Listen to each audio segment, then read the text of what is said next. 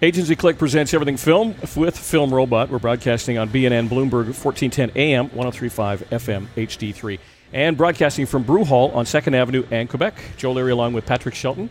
And uh, we're trying to do different things on this program to focus. Again, the show is called Everything Film.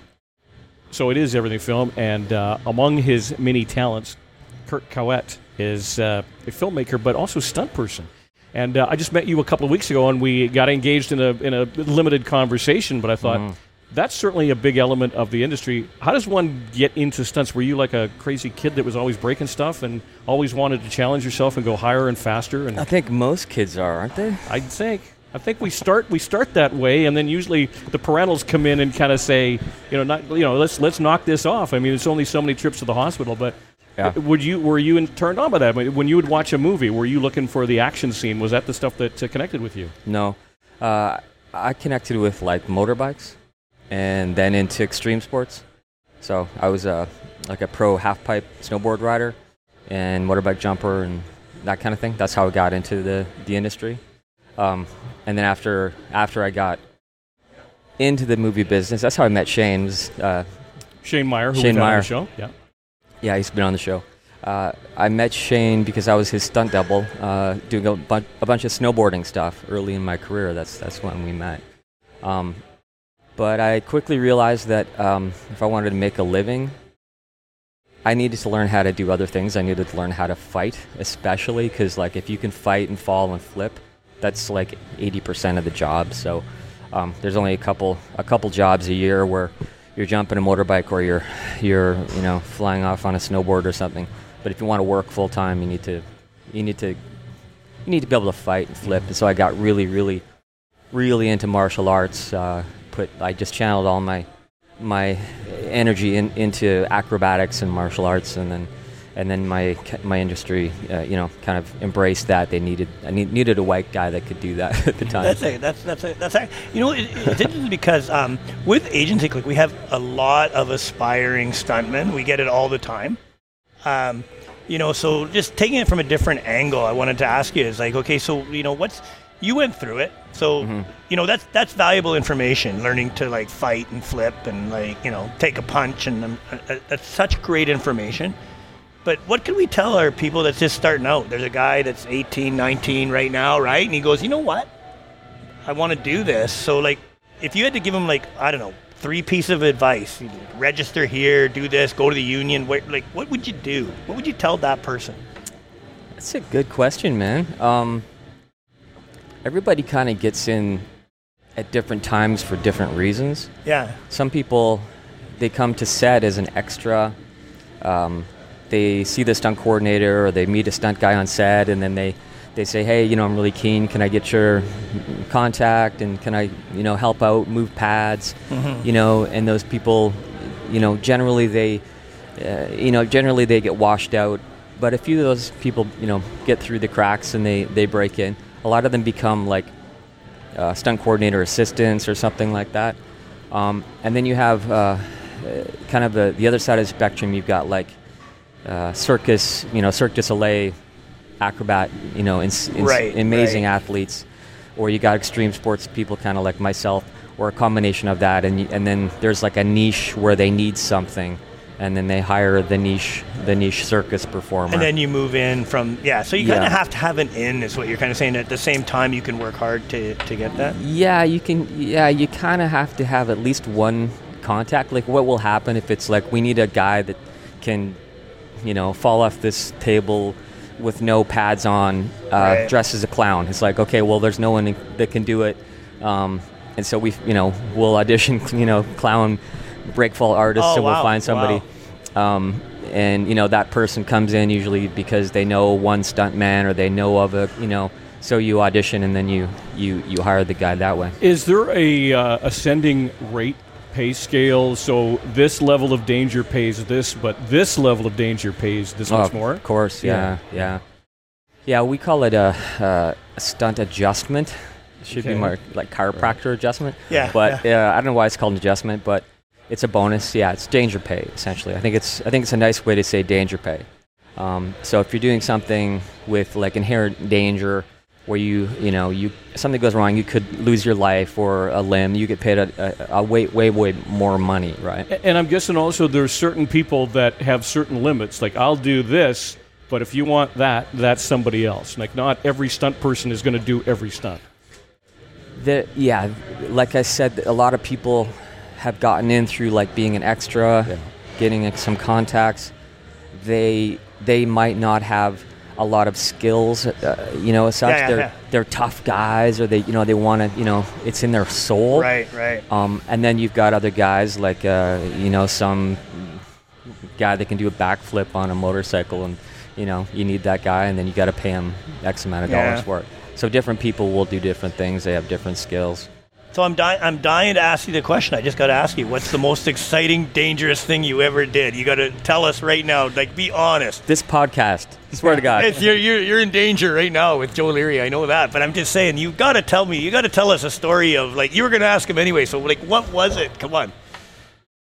oh my God. You ever been on fire? oh, of course I have. Of course I have. Yeah. That's- um, I don't know. I mean, I've I've done it pretty much full time for 26 years. Yeah. Uh, I I've had you know, I, I don't know. I don't even know where to start.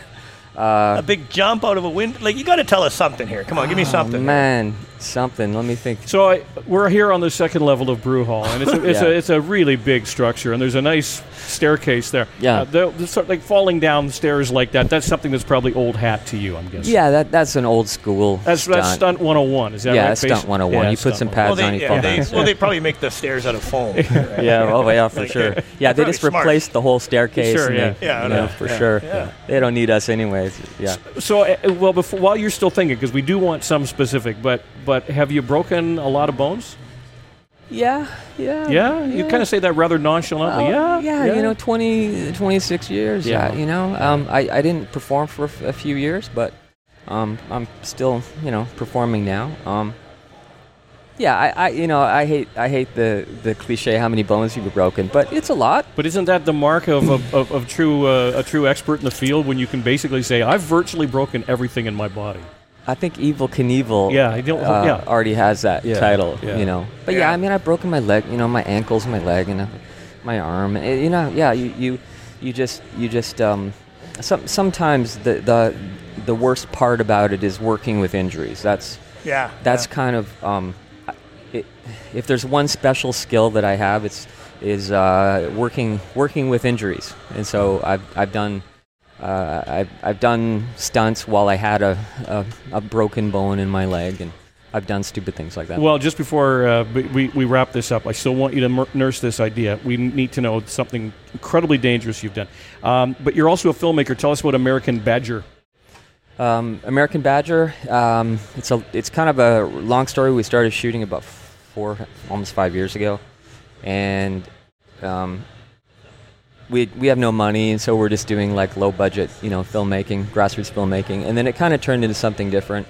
Um, distributors wanted to make turn it into an action film, and so we did a bunch of reshoots and and um, it ended up being two films. One's called American Badger, and one one called American Velvet. And so there's like a uh, one story is told through the eyes of this hitman who falls in love with this girl, and one story is told through the eyes of the girl who falls in love with the hitman. So they're a companion piece. So the first one's going out onto market right now. It was released at AFM. Um, it'll it'll probably sell like maybe 15 or 20 countries. We don't really know yet.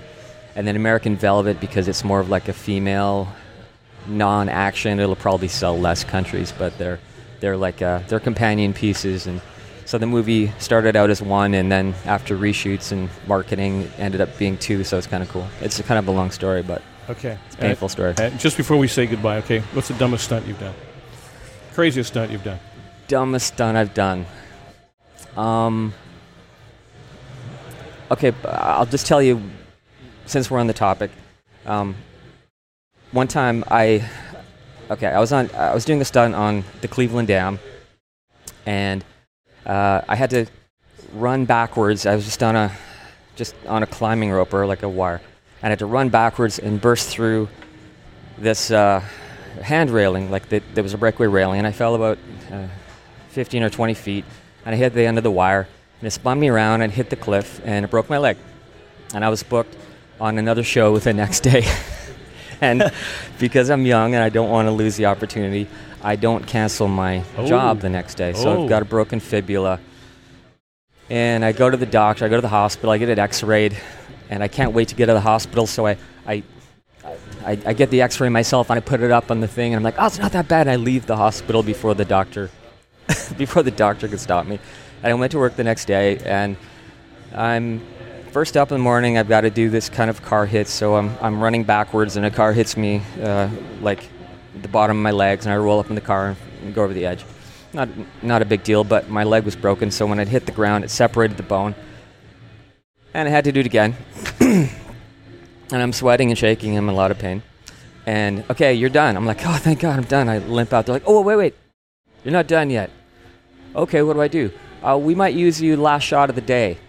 Just go wait in your chair. So they sent me over to wait in my chair. and I'm praying to God I don't have to work. I'm just praying to God. Seven hours, eight hours goes by. I'm still sitting there. I can't really walk. my mm-hmm. fibula is like broken and separated. I'm so much pain. And when, you know, the last shot of the day, okay, we got 20 minutes. We want to get you running through the parkade, jump over a 10 foot hand railing, onto the concrete below, land, and keep going. Great. So I'm trying to run, and they're like, "Why are you limping so much?" Well, I, I hurt my, I, you know, I don't want to say anything, right? I can't tell anyone I came to work with a broken leg. No, probably not good advice. Yeah. So I didn't tell the stunt coordinator, didn't tell anybody. And so I had to do that four times, and uh, four or five times, and they're like, "Stop limping so much." So I just had to like bear down and just fight through the pain and pretend I'm not limping, and then just one one hand vault over the hand rail- railing, and then try to land on the non-broken leg and roll out of it and keep running.